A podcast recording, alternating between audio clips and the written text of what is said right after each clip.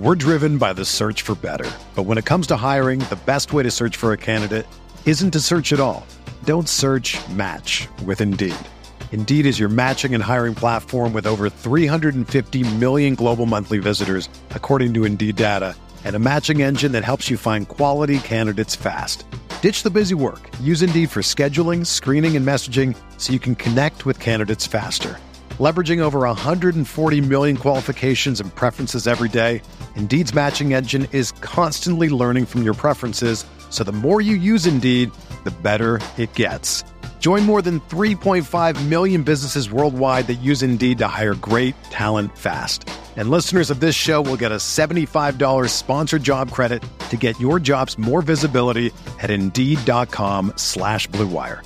Just go to Indeed.com slash BlueWire right now and support our show by saying that you heard about Indeed on this podcast. That's Indeed.com slash BlueWire. Terms and conditions apply. Need to hire? You need Indeed. Welcome on in to the RotoWire Fantasy Football Podcast. John McKechnie here with Mario Puig. Today we are getting into some ADP discussions. We're going to be looking at the Chiefs receivers, sorting them out by ADP, talking Juju Smith Schuster, talking Skyy Moore, the rest of the bunch, Mecole Hardman, uh, MVS, all those guys. We're going to get into the Mark Andrews narrative because it seems like it's been bandied about a good bit on Twitter. So we're going to have to unpack and, and uh, get into our own uh, perspectives on how Andrews is going to do this year. And we're also going to get into the Cowboys receiving corps because there's a lot up for discussion once you get past CeeDee Lamb. Let's start the show.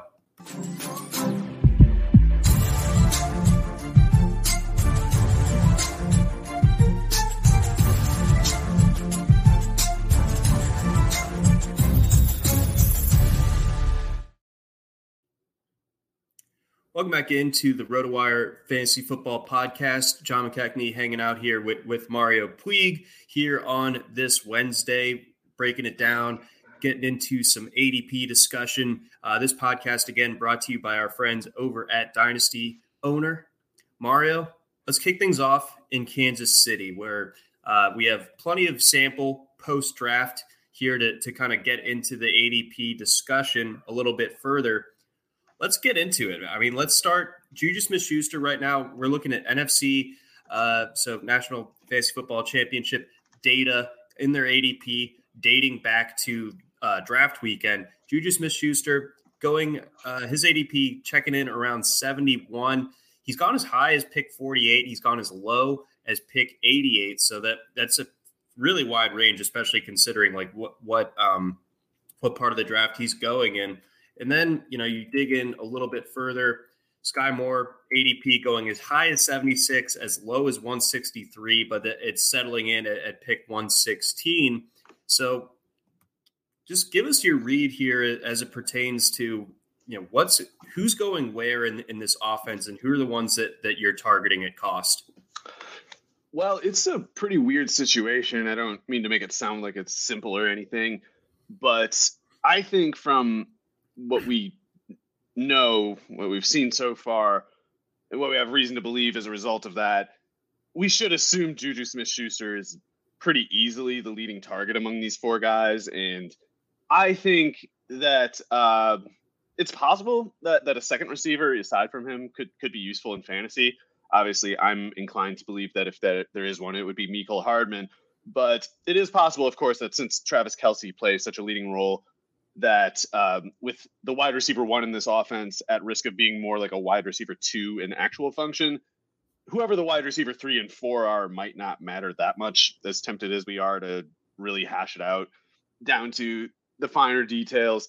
But one thing that I will say in the meantime is while I like Skyy Moore and I could I think I can go as far as to say like I was an early proponent of his like I, I have I've always uh, or since I've known Skyy Moore as freshman year of Western Michigan, I've always thought since then that he was underrated as a prospect.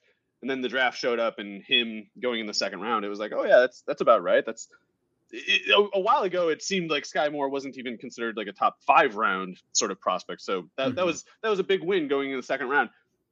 I don't think, however, that it makes him anything like a mega prospect or anything. It's just like the, the hype with him was more uh, it generated initially in a time when he was kind of overlooked, and now he's he's more appropriately uh, known.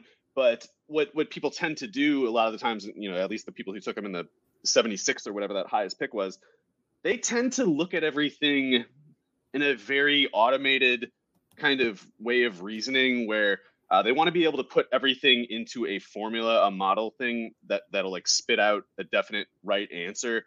And um, I, I don't think that it's true that just because some person has higher or some player has higher draft capital than someone who's already on the team means that oh he's just going to plug in ahead of him because that's how the hierarchy the formula dictates and a lot of people are reasoning that exact way with Skyy Moore and the people picking him highest are probably even reasoning that Juju Smith-Schuster is like uh, I don't know what the hell people think about him. I mean, I saw one tweet from somebody uh, saying that Marquez Valdes-Scantling is going to run ahead of Juju Smith-Schuster because Juju Smith-Schuster got less guaranteed money in his contract than Marquez Valdes-Scantling. Uh-oh. That's hilarious, and it, it speaks to like a general misunderstanding about who these players are. I think, but like whatever you think about Juju Smith-Schuster, this is a player who before the age of 22 uh, had something like 2,500 NFL yards. You know, like he was he was putting top top notch efficiency marks with the Steelers too.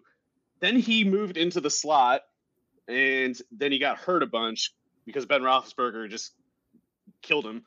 And then he went to the Chiefs in free agency as this player with two years of you know just dead production and injuries, and so that that those risk indicators are what dictated his signing bonus. It's not like it's not like the Chiefs looked at Marquez Valdes Scantling and Juju Smith-Schuster and said, "Well, uh, strictly on the basis of how many times we're going to target you, we're going to give you these respective signing bonuses." It's like no, Marquez Valdes-Scantling was in a more of like a scarce market as a huge fast guy, even if he can't catch, which he can't.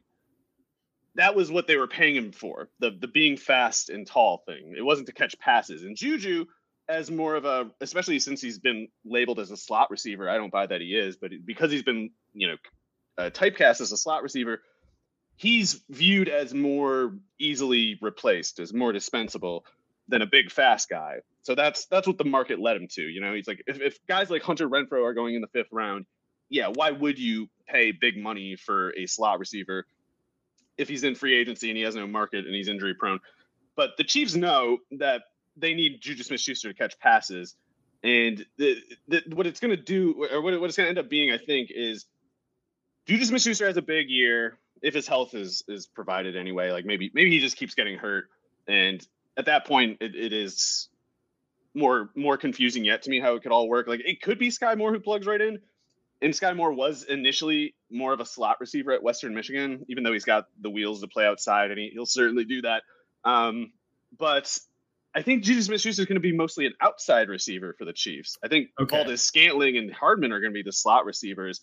Um, so I think he's going to just kind of rake. I, I think if Juju Smith-Schuster stays healthy, I think he's catching I don't know, at least 90 passes this year. And part of that is because I do think he is the guy that he was with the Steelers early in his career. He was that guy at USC. It's it's it's uh, more of a leap to me to imagine Juju Smith-Schuster as being anything other than those two things. Like that's a very Juju Smith-Schuster as anything other than an elite producer is a very recent development, and it only occurred in times where he didn't play due to injury. So I think he's clearly the guy, uh, aside from Kelce anyway. Uh, if he's healthy, and yeah, if Juju gets hurt, that's how Skyy Moore can maybe pay off. But I, I, also think even in that case, it's hasty to assume he'll run ahead of Hardman, who people just don't know details about him. Like you can tell if you if you go around just doing like polls to people about what they think Mecole Hardman's numbers are at Kansas City, I guarantee almost everybody would take the under. Like they don't know how much he generates yardage wise, touchdown wise per snap. They think something that isn't true about him because they haven't paid much attention in the few times they did pay attention like in the Super Bowl.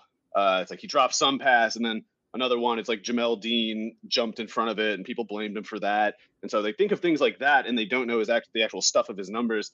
And so I think he's clearly the bargain if there is one um, among the non-Juju Chiefs receivers. But even Hardman has obvious limitations. Like he's he is at risk of being a decoy deep. He's at risk of uh, dropping passes over the middle of the field in traffic. But he's also clearly uh, the the most explosive player that they they have aside. Uh, you know, they added Moore, and maybe he'll be something else. Like he could Moore could kick ass, but he will need to kick ass to be as good as Hardman has been in the role that he's been in. And Hardman has is still even now only in his fifth year playing receiver after playing corner his first year at Georgia and playing quarterback at high school in high school. So him just turning 24, guys with his profile improve all the time. Guys with his his youth and inexperience often change the nature of their play over the course of, of their early development. So I think since he's basically free, Hardman is clearly the one to pick aside from Juju Smith Schuster. But I also think Juju Smith Schuster is too cheap because I think if, if he plays 17 games, he's a wide receiver one. I don't think there's any doubt, honestly. So let, us get into it a, a, little bit further when, when it comes to Juju Smith Schuster because, you know, the usage, uh, again, over, over the last couple of seasons in Pittsburgh and obviously the injuries, but, you know, I think a lot of people are projecting him as the slot, as like the primary slot option for, for this offense. And, and therefore, you know, bumping, you know, guys like Skyy Moore and, and MVS uh, to the outside, and they think that those are the, those are the two players to target instead. Yeah, and if if he runs in the slot with the Chiefs, that's fine with for Juju Smith-Schuster. I mean, Tyreek Hill played mostly in the slot last year. They moved him inside a lot more. I don't I don't know if that was uh, to try to run him at the safeties and the too high, like theorized reasoning that like that way it's one on one with the safety instead of double teamed with the safety and the corner both playing zones on him. I don't really know for sure, but they already showed last year that they can channel most of the wide receiver usage to the slot if they need to. So if Juju Smith is running the slot, that's fine. But I think people are wrong if they assume that he needs to play in the slot. He didn't for those first two years. He was mostly outside for the Steelers. He moved inside basically when they drafted Diontae Johnson. And I think that was largely to accommodate Diontae Johnson because Diontae Johnson, he's too skinny to run those routes. If they if they run those Juju Smith Schuster routes with Diontae Johnson, he's on IR the last two years instead of Juju Smith Schuster. Hmm. So I think that it was kind of a de facto sort of thing. Like they they're like, well, Diontae's got to play outside, so he's playing outside. Chase Claypool is going to be kind of like an all-purpose. He's going to swing between the slot and outside as needed. And Juju will be the slot guy when we have a slot rep because you know he's he's two ten. He's he's he's built pretty well. He he's physical. He can do that. What they didn't anticipate was Ben Roethlisberger deteriorating in such a way that he couldn't throw to the middle of the field anymore without killing Juju. Anyway, he couldn't throw to the middle of the field anymore. So I know that people look at Juju Smith Schuster playing the slot recently as a basis to assume he's a slot receiver, and they look at his lack of production the last two years as a basis for assuming he's some kind of bum, apparently. But no one was producing with that slot receiver role because Ben Roethlisberger couldn't set his feet fast enough to throw those routes. And even if he did, he knew they would get picked off, which is why, and I talked about this a lot. I, I, I don't know why more people don't notice this. Ben Roethlisberger would frequently catch a snap and just chuck it at Diontae Johnson because he'd look at the right. middle of the field and he'd be like, I don't really know what's going on there. I know it's not good. I know I can't get the ball through it, whatever it is. So we're going over there. That's how it worked. And people who are incurious to actual football events and certainly tape of football games will look at those target numbers and just say like, oh, he he alphaed. Like that is that is not how an alpha receiver looks. An alpha receiver can post baseline efficiency above the team they play for. That's not what was happening with Diontae Johnson, and it's not his fault. Those t- those targets weren't quality; they were fake targets. So it's it's just extremely wrong, I think, to to to uh, to, to assume anything in particular about Juju Smith-Schuster based on the last two years. It's just it's a it's a totally contaminated sample, I think. And the current ADP seems to base everything on that. Like it seems like even to the extent that which Juju Smith Schuster is drafted, it's sort of like the drafters are in, in question are just kind of going like, oh hell, he's he's on the Chiefs. Maybe it'll work. I don't know. There's no one who there's you can tell that the ADP for Juju Smith Schuster no longer believes that he's actually a good player, but he is. Right. No, that I think that's a really good way of summing it up. I, I think that yeah, the public has pretty much uh, soured on, on Smith Schuster because of uh, the way that these last uh, couple of seasons have gone. I guess what the last three seasons really because he's um, still like 25 and he's I know he's been in the league. He was 20. I don't think he turned 21 until like the November of his rookie year, and he still barely missed a thousand yards. And with did they still have like a man who the hell he wasn't the he was not the wide receiver two that year. And then the next year he was the wide receiver two and went for like 1400 yards with superb efficiency. And even if you believe Antonio Brown drawing coverage was the main reason he did that, It's like, okay, well, the Chiefs have Travis Kelce and he has Patrick Mahomes as his quarterback. He did it at USC too. It's not like this is a recent thing for him. Right. No, he, he I remember back in the early college football. People thought he was going to be like a top five pick until he yeah. ran a four five four. Exact. No, exactly. Like he he was as bankable as they got back back in college. Like he was sick. Um. So I hope he taps back back into that. I hope he you know is able to stay healthy for this season. I mean, there's obviously just so much potential in this offense. I just what what does this offense really look like? Because you you can't just replace Tyreek Hill one to one. That was such a they're gonna have marriage. to look different. They're gonna have yeah. to look different, and um, I think they might run more than people want them to. I, I, the, the reason I'm not concerned if they do is because I think it'll work really well. I, we, we've seen Spencer Ware and Damien Williams put up just you know MVP caliber numbers as a running back in this system, and I as much as that certainly had something to do with Tyreek Hill, I think it more so has to do with Mahomes. Like yeah. even if Tyreek is out, Mahomes will scare to death any defensive coordinator. They're not they're not just to approach the Chiefs now like, ah, we can we can suicide blitz. It's easy now because there's no Tyreek Hill. No, you play that too high anyway. And when you're playing that too high and when you grant so much space underneath out of the the well uh, the, the solidly based paranoia that you need to stop the deep pass against him, what that does is, and I think Kareem Hunt benefited from this too, like it just makes it easy to play running back on this team. That's why Jerick McKinnon, Darrel Williams were putting up numbers. People people who don't watch the games or looking at the numbers like, wow, they're they're running all over the place. Like, no, the defense is not anywhere near them because they don't care and they shouldn't. Mm-hmm. So um, I think that if, if teams are going to defend you that way, you should say, well, to hell with you. We're going to bash you with the, the run game between the tackles until you bring one of those safeties up and then we'll kill you deep again and then you know we'll just win and you won't be able to do anything about it Whereas last year, especially when Clyde Edwards Helaire was hurt, they couldn't really call the defense on that bluff. The closest they came was that game, uh, a couple games where Darrel Williams would catch like 10 passes for 100 yards every time uncovered underneath. And more than those plays, they would they would stand to benefit from uh, play formations with personnel combinations that are the same as when they're throwing deep, but then run in those situations. Like you you you want to you want to run from the same looks that you need to throw from because the defense has to respect both in that case. Whereas it was more like you could kind of tell they weren't going to run when they would put uh, Jerick McKinnon on the field. And uh, over time, by the way, they would have adjusted to those those underneath passes even uh, eventually, but they weren't respecting the run. And not that it's the same thing, but you can remember a couple years ago with the Seahawks when they fell apart in the second half of the year. Tyler Lockett was like, well, yeah, the defense started doing this stuff. They started sitting on our routes where we were, you know, we were killing them in the, the early, you know, six weeks or whatever it was.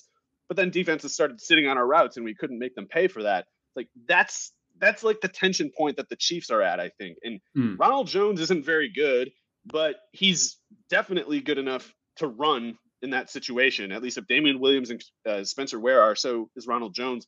And Clyde Edwards-Helaire has been effective as a runner. He's just been hurt a lot. So the way I see this offense going is Clyde Edwards-Helaire getting like eight to 10 carries per game, Ronald Jones getting like 10 and up to 20 as needed, depending on the game flow. And and this is another reason, by the way, I'm a, a little skeptical that there will be a wide receiver three producing in this offense. I think mm-hmm. Clyde Edwards-Helaire, because he's the only one who can play passing downs, is going to play all the passing downs, which is to say, he's going to get all those reps that went to Darrel Williams and Jerick McKinnon last year losing some of the the run share to Ronald Jones.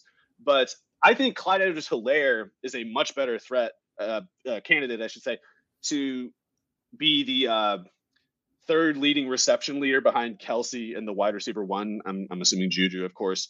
Uh, but I, I, think he's a much better bet to clear like 60 receptions this year than Skyy Moore is. Okay, all right. That I mean that that's they're gonna have to they're gonna have to move to the backfield a little bit. And I also like Isaiah Pacheco as far as that goes because he's he's uh if if you give that guy space, if you don't try to to play the gaps against him, I mean he's definitely fast and he's definitely gonna run hard and he's he's not gonna go down easy, especially if you let him get five yards of steam going. So I, I think they could kind of go wild on the ground this year, even though no one respects the running backs really.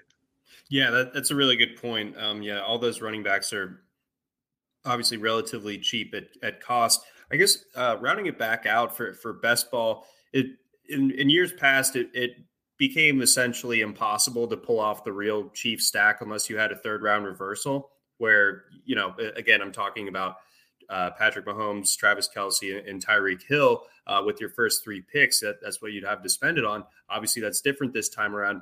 Are you entertaining the idea of, of going with, with some chief stacks now that it's a little bit more affordable? Obviously, you're going to have to spend your second and third on, on Mahomes and Kelce, Um, but when you have when you can wait till the sixth, seventh round to get a Juju Smith Schuster, you can wait a little bit later for for Skyy Moore, or maybe not that much later, as as we just established. Um, is that something that you're gonna you're gonna test out at all? If there's a part that I can't get on board with, I mean, it could be Kelce. Don't get me wrong. I, if you, if you, do you got to take him at like 12 at the latest still? I don't even know. Pretty much. Okay. Um, that's a little tough to swing, but I guess uh, if you're talking about a portfolio of best ball teams and you're you're basically trying to line up some amount of exposure to pretty much every scenario, then yeah, if you if you're trying to get a cheap stack, Kelce at that price is fine. Uh, more likely the hang up for me would be Pat Mahomes, who I have no doubts about him at all as a as a player, but the price, uh, you know, I'm not that inclined to take a quarterback early anyway. So subtracting Tyreek Hill that uh that that yeah, I, I don't know if I'm going to want to make the Mahomes pick. It's like if he if he pays off as a part of that stack, I think it would almost require like other quarterbacks getting hurt or something like mm. that, and and that stuff happens, or, or other quarterbacks, you know, or the bargains that we're counting on. Sometimes they they fall through for reasons that you know aren't really their fault and that we couldn't anticipate. But I feel like Mahomes anywhere before the fifth round is just kind of begging for a, a bit of a dud pick there. It, no, that's a that's a good call, and you know, especially if they run more. See, yeah, and yeah, there's just going to be less of those big, you know, game shifting, uh, long touchdowns and, and things like that. So also that, that defense could get better. Hmm. Like they might not need like there are there are plenty of games over the past few years where Mahomes went totally nuts basically because the defense didn't show up. And if that happens even this year, he'll still be Pat Mahomes in those cases, but they might not have as much pressure to to score quickly, basically, as as in past years.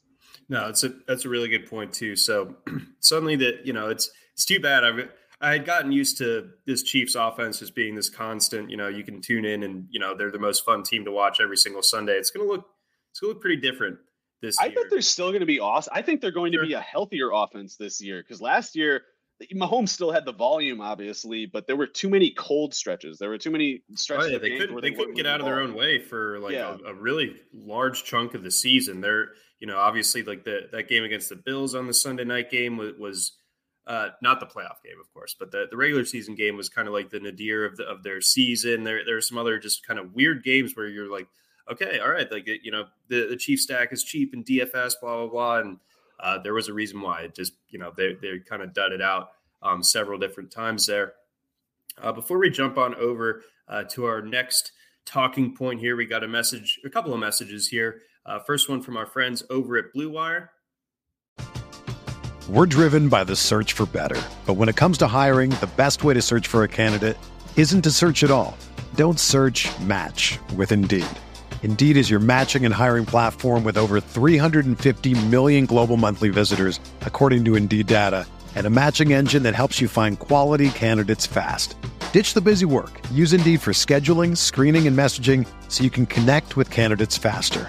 Leveraging over 140 million qualifications and preferences every day, Indeed's matching engine is constantly learning from your preferences, so the more you use Indeed, the better it gets. Join more than 3.5 million businesses worldwide that use Indeed to hire great talent fast. And listeners of this show will get a $75 sponsored job credit to get your jobs more visibility at Indeed.com slash BlueWire. Just go to Indeed.com slash BlueWire right now and support our show by saying that you heard about Indeed on this podcast. That's Indeed.com slash BlueWire. Terms and conditions apply. Need to hire? You need Indeed. Whether you're a world class athlete or a podcaster like me, we all understand the importance of mental and physical well being and proper recovery for top notch performance. That's why I'm excited that Unifyd Healing is sponsoring this podcast. Unifyd Healing is a new and super innovative global network of wellness centers powered by Energy Enhancement System, or EE System. If you haven't heard of the EE System, you'll want to listen up. This technology promotes wellness, deep relaxation, purification, and rejuvenation. In hundreds of locations across the globe, access to a center is easy and affordable. Interested in experiencing the EE system technology for yourself? Go to unifydhealing.com slash bluewire to learn more and find a center near you.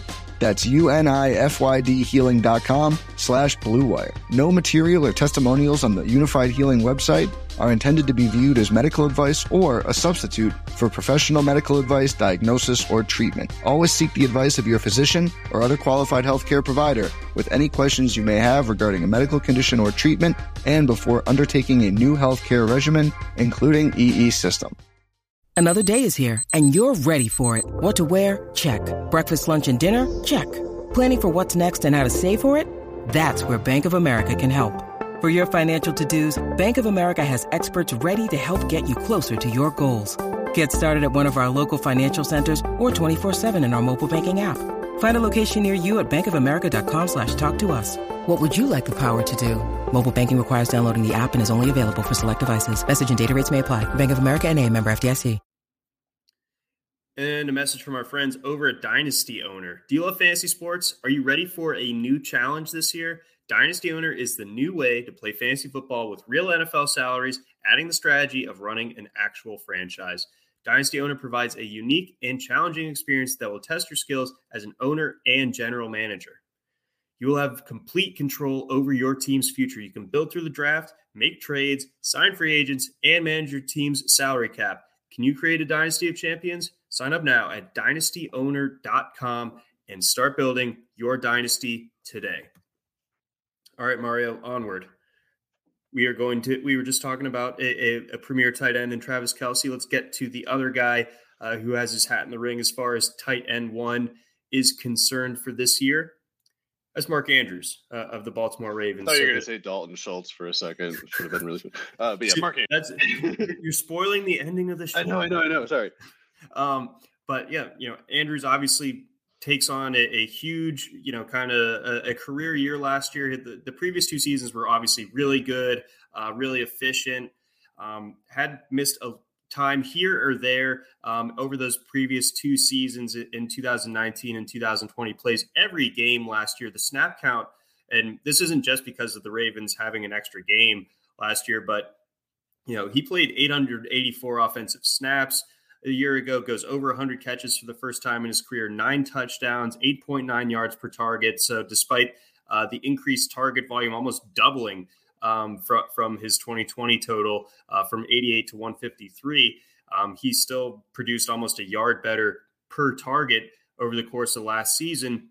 And I think, you know, it, it's fair to say that uh, it's hard to replicate that. It's hard to do that two years in a row. And, and uh, that that's obviously going to be a challenge for Andrews. But I think that you know the way that this uh, team is set up as far as its receiving personnel is concerned, better like better for better for worse, like he's going to need to to be handling eight plus nine plus targets every single week this year and I, I, think that there's a long enough sample of proof that he's able to like produce crazy numbers with that crazy volume yeah so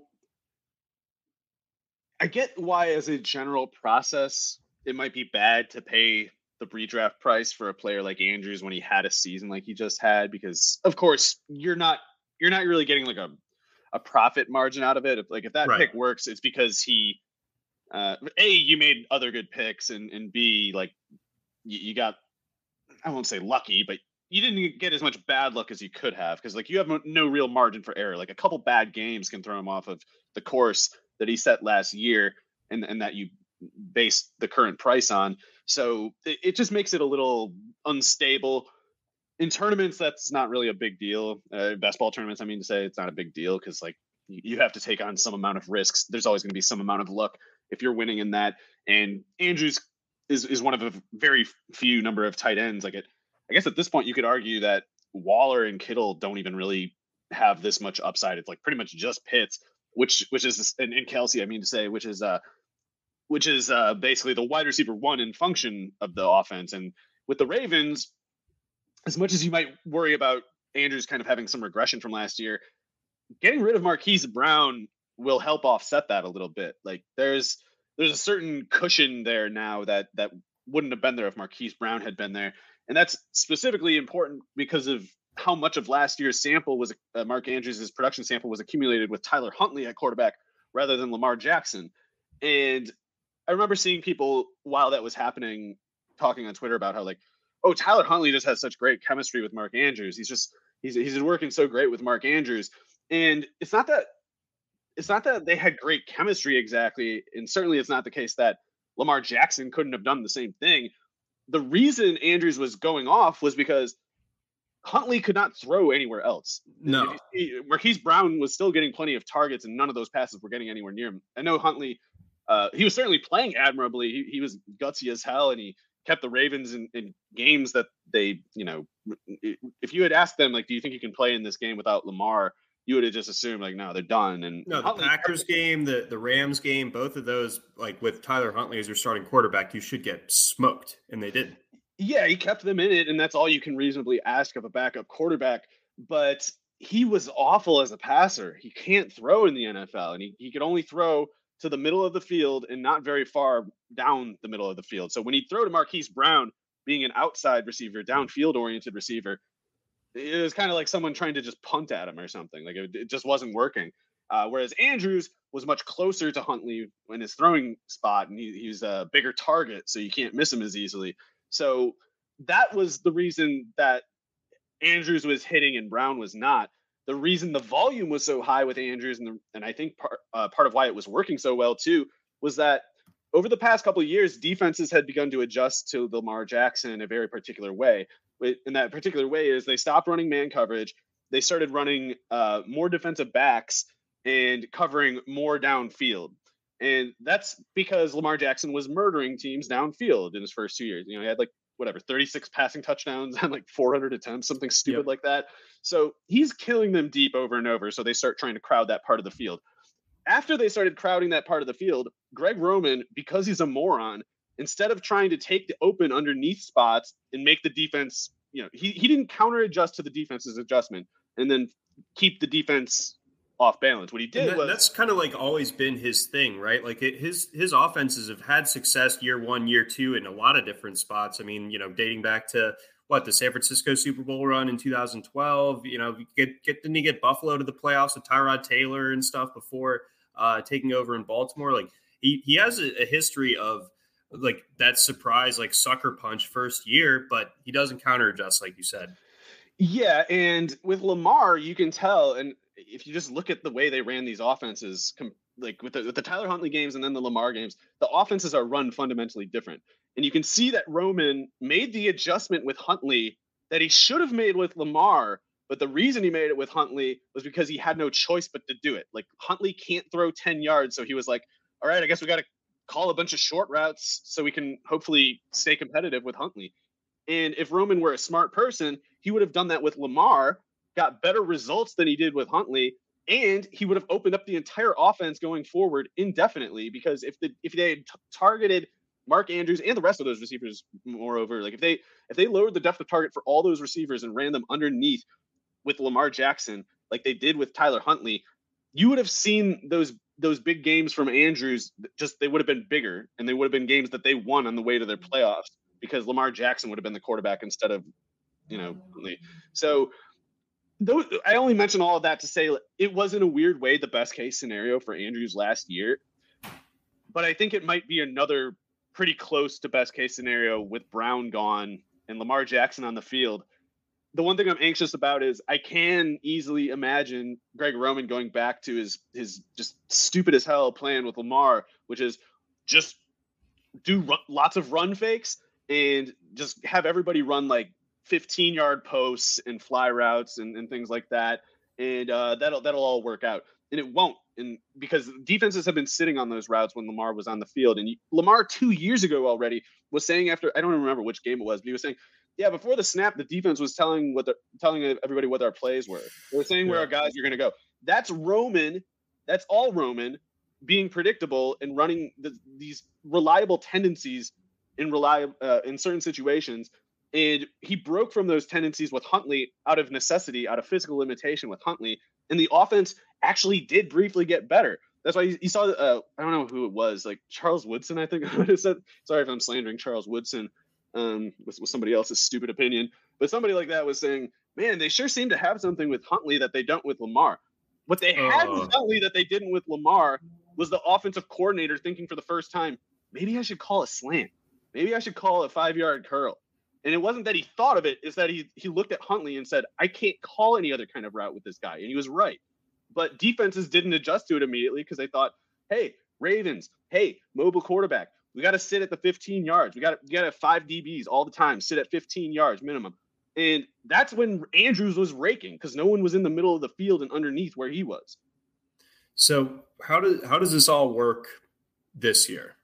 Well, if Roman uh, gets struck by lightning and becomes a smarter version of himself, what would happen is they would go into it more pragmatically than in the past. They they would go into a game with a game plan that's prepared to go deep if the defense offers it, or if the defense crowds deep, something more like with the Huntley game plans from last year.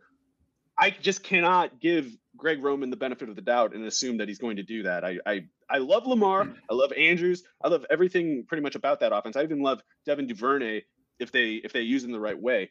But all of that depends on Greg Roman, and I, I don't know how to put it all together. And, and uh, I, I, I just can't I can't assume he'll do that. So with that said, in Andrews' very particular case, I think they are so dependent on him as the functioning wide receiver one in light of that Marquise Brown trade that the volume will be there again target wise and it would take him falling off efficiency wise to disappoint. And i'm only able to go to a certain line with that even you know? It's like i i think even if the defense knows where mark andrews and lamar jackson are going on a given play they, those two can still beat the defense more than most tandems. So and i think that's right. exactly what's been going on. Even when lamar has had a clearer success than he did last year i think that was like basically the defense just kind of knows like, all right, well, we got to watch the run threat. And if, if we account for that, we got to make sure we didn't, you know, lean too far forward and let Andrews pass us or Brown pass us. But they're only going to go to these two spots. And it's like you can still lose surprisingly easy because at one moment where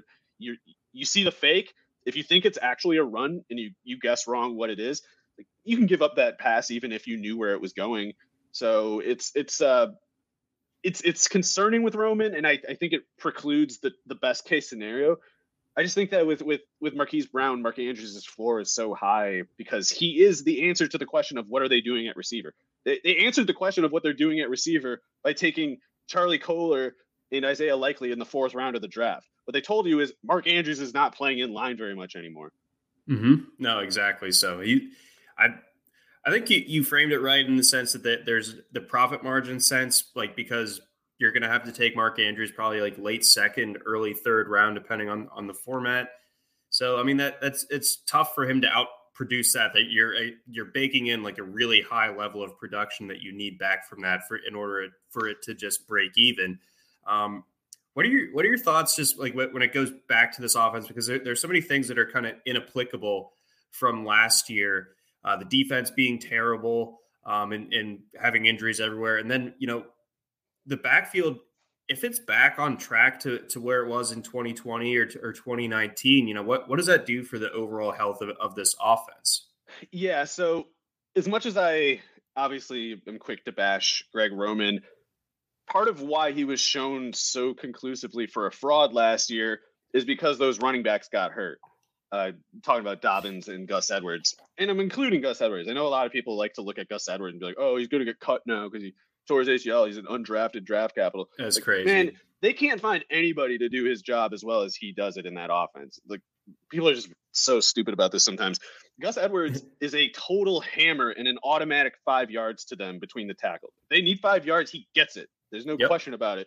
And that's not something NFL teams just just dispatch uh, dispense with because uh, what what was it like they someone someone thought like oh an undrafted this undrafted guy had a higher grade from uh, PFF in college and he's going to come in and win. It's like, no, that unless you think that guy is taking 150 carries and giving them 750 yards, he is not taking Gus Edwards off the field. So what the, what the deal is though is some of those looks last year when the defenses are putting five DBs on the field and Lamar is dropping back to pass and he's just like standing there, no one's getting open, he's waiting, he's waiting, he's waiting and eventually uh, in the second half he just starts running and that's when they would score all their points in, in the first uh, six weeks or whatever it was until he got hurt. In those situations having gus edwards and j.k dobbins will make the defense pay for that because if they want to run zone coverages with five dbs there's only so much accounting for the gaps that you can do with how you how you align the defense without giving away the coverages, which defeats the entire purpose. If, if if Lamar Jackson guesses right what your coverages are before the snap, it's a touchdown. So you have to make sure that he's spending a second or more after the snap waiting to see where the coverages drop. And if you're doing that, you're not specifically lining up your defenders over gaps. And if you're not defending your gaps against Gus Edwards, he's breaking through your safeties. So they have to account for gaps more. And if they don't take their gaps seriously, some of those plays last year where Lamar Jackson got the ball instead and just, you know, patted the ball for 10 seconds and ran around after that, those instead will be carries to Dobbins and Edwards that go for 10 yards or more until the defense brings in the defensive backs a little and starts playing more gap defense. Those runs will be there. Players like Dobbins and Edwards will get them.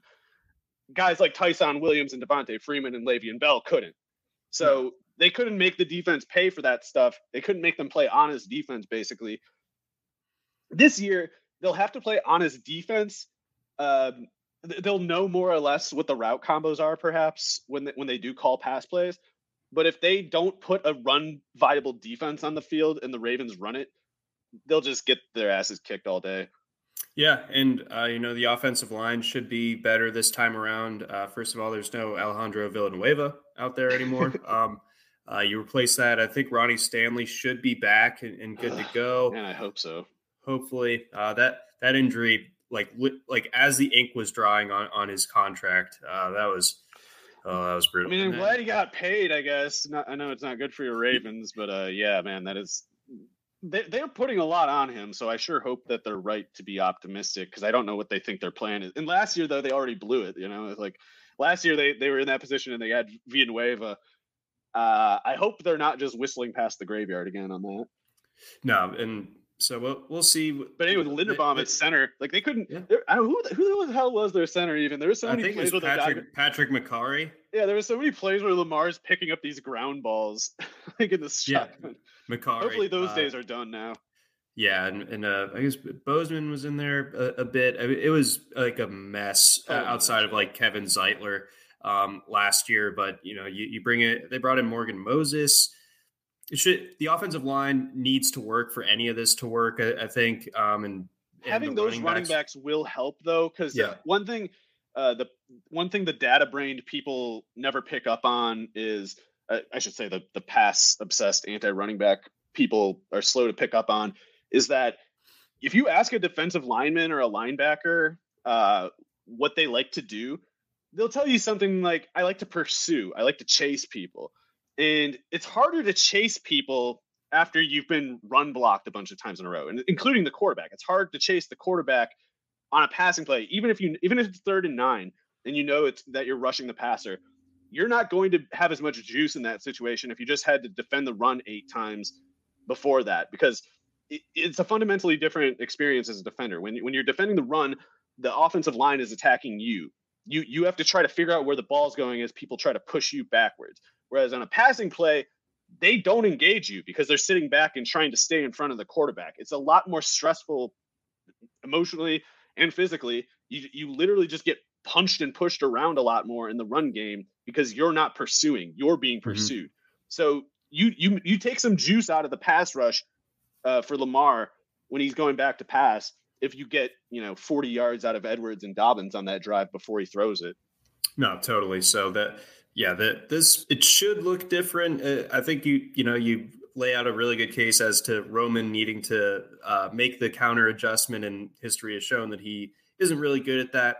But I think at least this year, maybe he finally turned the corner at like 56 or whatever he is. If he just if he logged on to twitter.com and searched uh, the posting scout, I think he, would really change his tune. Um, uh, listener uh, Johannes uh, has a couple comments here regarding uh, Charlie Kolar. Uh, so Raven, I guess that's Eric DeCosta, pro- or probably, or he's more like the GM, right, I guess. Yeah. Um, uh, yeah, says that Kolar in, in, the Ravens scouting eye said that he had similar uh, traits to Andrews in his route running, spatial awareness, that kind of thing. Um, and they expect him and, and, Isaiah Likely to both be like the, the F tight ends um, in, in this offense. I, I will say when it, when it comes to the rookies, because it is interesting when you look at how like just kind of bad this receiving corps is outside of Rashod Bateman. And, and yes, like we have op- optimism for, for Devin Duvernay, but you know, you got to call it what it is at, at a certain point. Like that right now on paper, this is a bad receiving corps, right? So, um, yeah. so if Andrews get, is not in it, it's bad. Yeah. Right. So you look at Andrews, I, they, they go ahead and they spend two draft picks on the tight ends. I think, I don't know who I think is going to be the one that, that wins out, but I think that there's some passing game work possibly available for one of those two. I'm just not sure which one it is. Yeah. Um, so the Charlie Kolar thing is an interesting comment because I would say he's similar to Mark Andrews only in three senses, basically. Uh, Big 12 tight end, and the other two being they both did produce volume as pass catchers. Charlie Kolar caught a lot of passes at Iowa State. And the third is Charlie Kolar and Mark Andrews are both fast by tight end standards. I actually think there's a pretty big divide between the two in terms of uh, I don't know. It's it's something to do with skill and like technique, I guess. But I think Charlie Kolar is a lot more like a person, a lot more like a player like Dan Arnold than Mark Andrews. And by that I mean Dan Arnold is a pretty athletic guy and he can make some catches but he's also kind of off rhythm all the time. And he, he doesn't really, he, he never just looks sharp on the field. Even his catches that he does make, it's like every, everything feels like he's just falling down all the time. Charlie Kolar, I don't think really knows what he's doing as a receiver. I think in the Big 12, he just kind of showed that it's if you're six seven and run a four six two, you can generate a certain amount of production because you're just so big and fast compared to the people trying to defend you.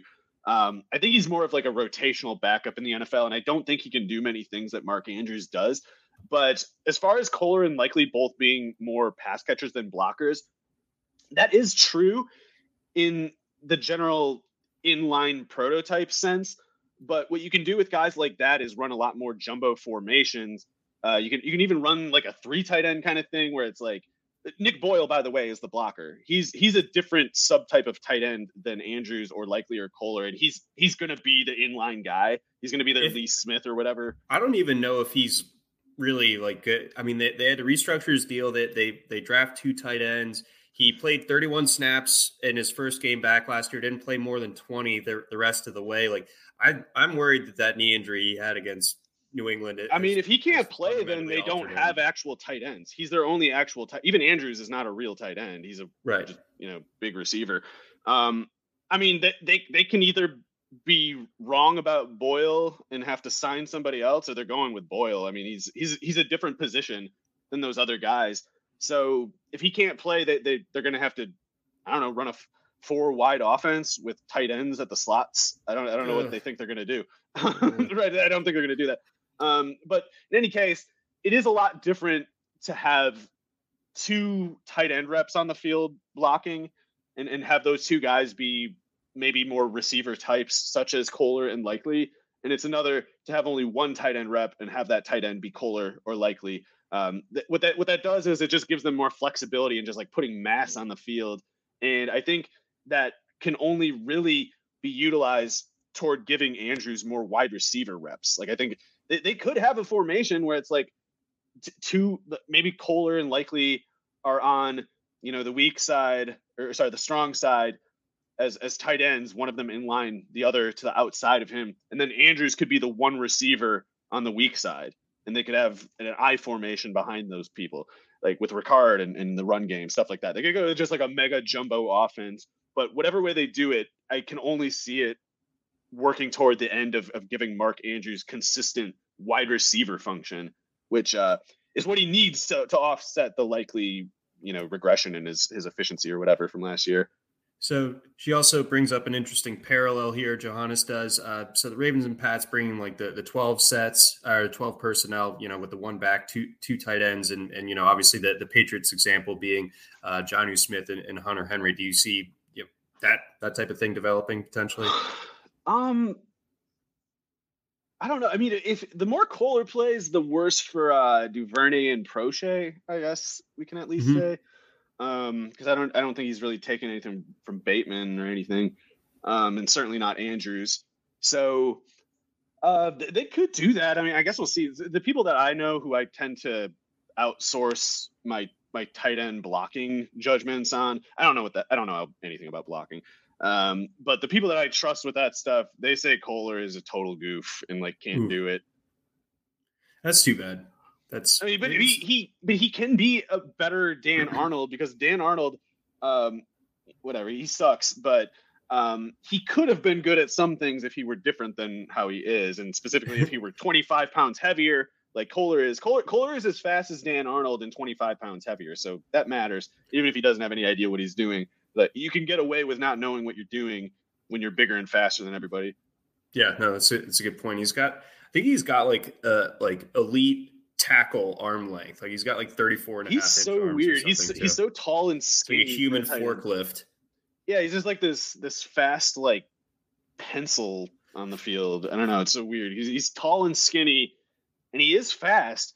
And and I don't know. The Iowa State tape that I was watching just felt like he was just kind of like just stumbling everywhere all the time. But he was putting up numbers and and you know being six seven and running a four six two the defense has to do something to account for that. Like they have to they have to understand like he can catch at this height and radius at these various uh, catch points, and like we got to have somebody standing around, or else he'll just do it. Even if even if he doesn't mm-hmm. really, even if he's a bad route runner or whatever, it's like that height, that speed can can snare a lot of catches over a, a good amount of space.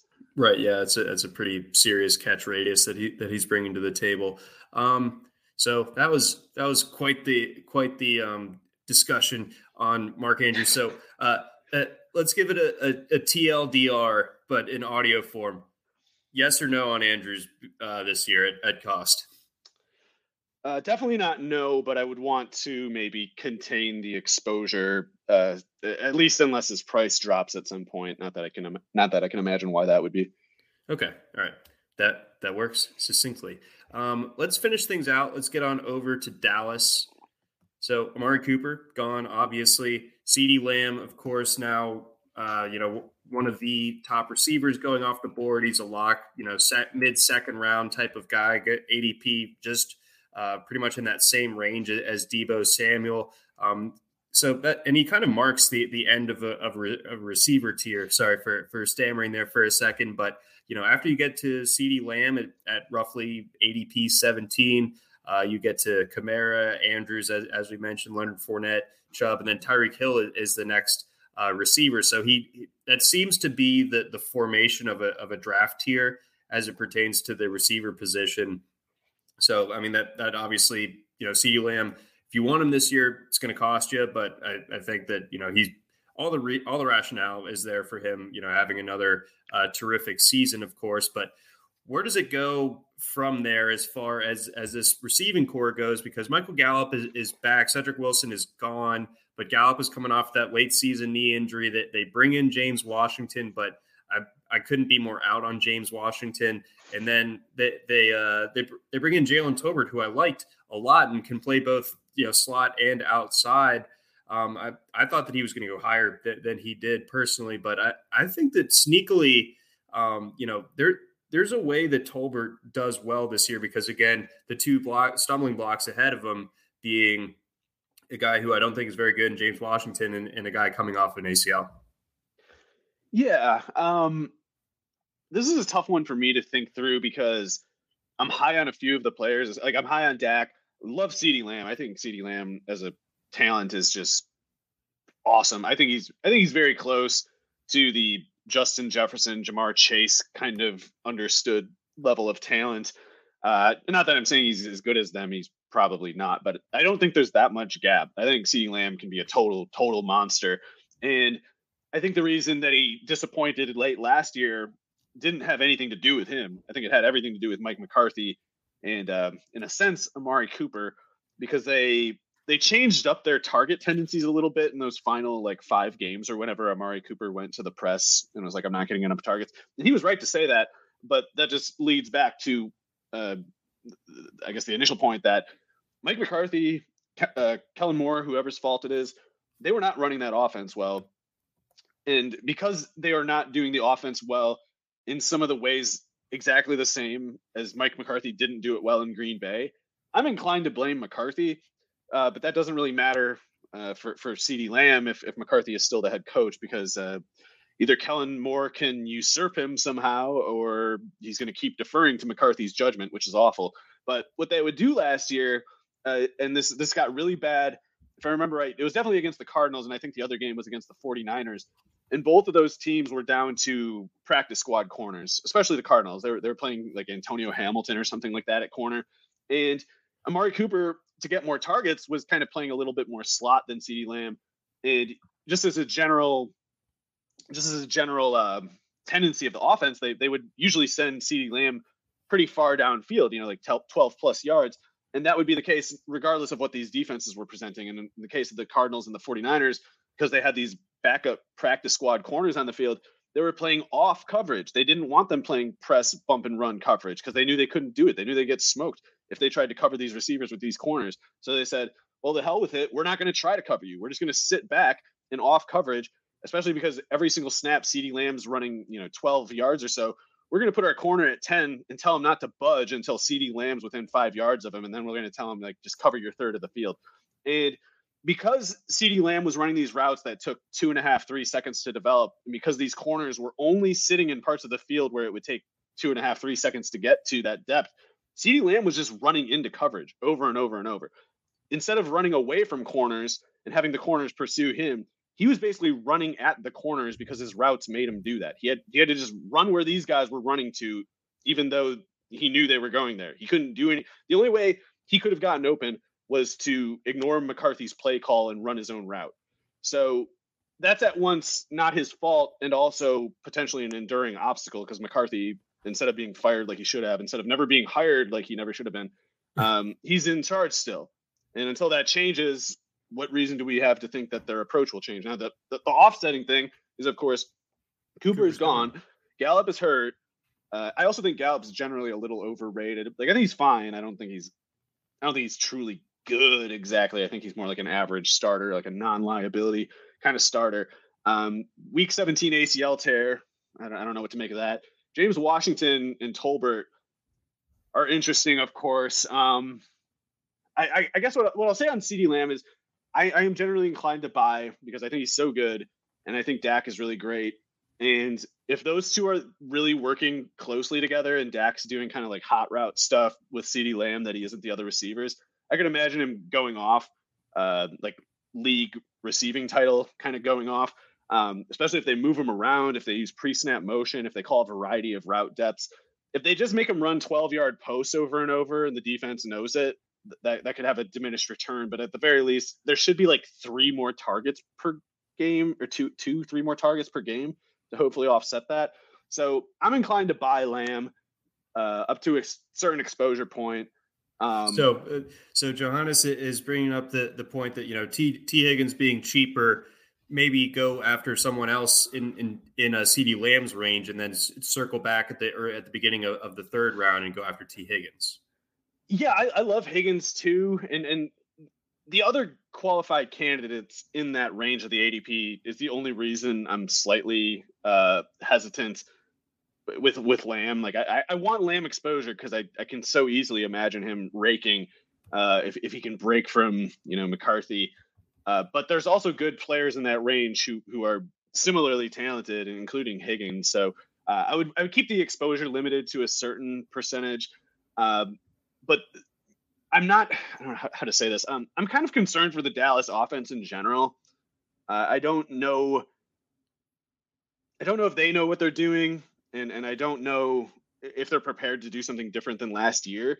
And I think if they don't do something different than last year, you could have more games than usual. And we already have too many of these games where Dak Prescott just doesn't do anything for like three quarters and then they they they seem to do a kind of comeback late in the game, but it's not a real comeback. It's just mm-hmm. they ran a bunch of hurry up snaps against uh, prevent defense. That is going to happen even more, I think. So I'm I'm worried that there's going to be a lot of um, you know bet the under on the Dallas offense in the first halves is what I would say at the very least because I think they're going to they're going to be dependent on Dak going like hurry up and aggressive and desperate to do anything, especially against good defenses, um, especially against well coordinated defenses. The question of whether Washington, I, am not really pursuing Gallup. I, I just, I, I, I'd like to see him do well. I'd like to, you know, see him help Dak. I like Dak. Um, but I don't think Gallup is that good, and I don't think the ACL helps. So to me, it's more a question of can Washington or Tolbert do anything? And I'm I'm like you. I mean, I like Tolbert. He's he's a bit overaged for his year uh, his, his experience level, so he might be uh, more developed than most rookies are. Like he, he might mm-hmm. he might not need as much development time. And if so, the question of whether he takes work from Washington, I guess, would depend on what they're asking that rep to do because there's certain things that Washington just cannot do as well as Tolbert, and I, I would say like underneath stuff, especially uh, like Tolbert's a really good route runner. He can create separation underneath, even though he's kind of like a deep ball guy at South Alabama. It's like he can mm-hmm. definitely work the intermediate and the underneath. Whereas Washington, I don't think can. Like maybe he can take like a bubble screen and do something underneath, but he can't. Washington is a is a problematic category of a receiver because he's most skilled downfield, but he's a build but he doesn't win receiver. downfield. Yeah, he he's not fast off the line. He's not great at evading jams. So he's he's he's pretty dangerous if you let him get to that depth as a defense. But practically speaking, the quarterback is usually getting rid of the ball by that time. So it's it's kind of like a you'd almost have to just devise a really bad offense to create the kind of infrastructure that James Washington needs to produce. Um, if he's if he's their best option and no one else is playing, I'll say sure he's he's gonna he's probably to do something because at that point it's either Dak does nothing or Washington does something. But I'm I'm not taking Washington until the very last rounds, and and I uh, it doesn't really matter to me whether it's best ball or redraft. I think he's he's fine for both. Um, in redraft, you can just cut him if it turns out he's the wide receiver four, and in best ball, if he's the wide receiver four, it's fine. I mean, he's gonna have like a couple long catches, a couple long touchdowns, and in best ball, that that as long as that stuff happens, it's not a huge deal that he's inconsistent the rest of the time. Um, but I do worry that Tolbert's just going to basically beat him from day one.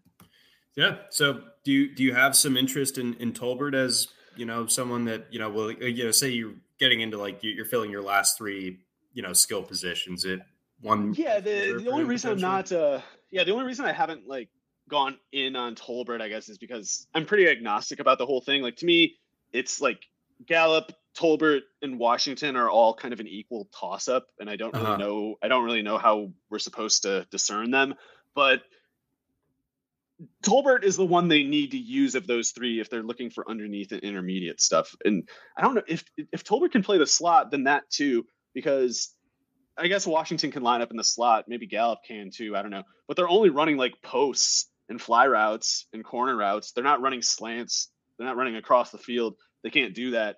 So if they need that rep to do that, it, then it has to be Tolbert. See, so but I'm I'm interested. Uh, you know, I'm not I'm not. Somebody's going to do like, something. It's just gonna. It's like hard to tell what Dallas is going to try to do, basically, because mm-hmm. yeah. like I like Tol I like Tolbert. You know, I've liked him for for a couple years now. I'm probably not going to be the guy setting the new min on him, but um, you know, there are definitely some, some receivers that, that I think um, in best ball, I would want some over. exposure to both of them. Yeah. Yes. Uh, and, and, I guess uh, you could have them. Hell, if they're cheap enough, you can put them on the same team. Even there it is. Um, I, like I'll, I'll say this. Like I'll, probably t- have it relatively same ADP, both rookies. Um, I'll have a lot more Tolbert than David Bell probably. Yeah, I'm on board with that in large part. Uh, I, I don't think Deshaun Watson's playing this year, but that's a different subject. yeah, yeah, that. It, and I don't think Baker's playing for the Browns either. It's whoever the hell else they got laying around.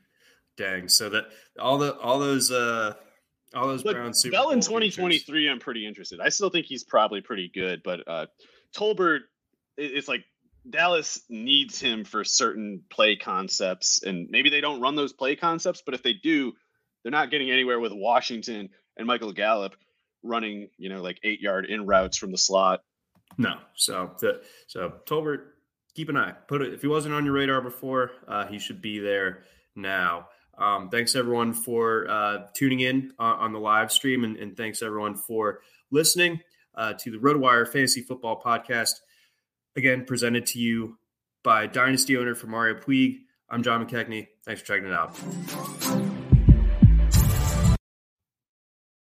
Try RotoWire today, free for 10 days. Get our premium tools, rankings, analysis, and breaking news alerts. No credit card required. Go to rotowire.com forward slash try. Everyone is talking about magnesium. It's all you hear about. But why? What do we know about magnesium? Well, magnesium is the number one mineral that 75% of Americans are deficient in. If you are a woman over 35, magnesium will help you rediscover balance, energy, and vitality. Magnesium supports more than 300 enzymatic reactions in your body, including those involved in hormonal balance. From functional medicine doctors to mental well-being and female hormone experts, we all know that magnesium is the one mineral to improve all aspects of well-being and health. But which one? Magnesium Breakthrough from Bioptimizers, the trusted choice recommended by leading experts with seven best absorbed forms of magnesium to ensure your body receives the support it needs for overall well-being. Go to bioptimizers.com slash balance today and use code BALANCE10 for 10% off. Support your journey to wellness at B-I-O-P-T-I-M-I-Z-E-R-S dot com forward slash balance. Magnesium Breakthrough from Bioptimizers, your foundation to optimal health and vitality.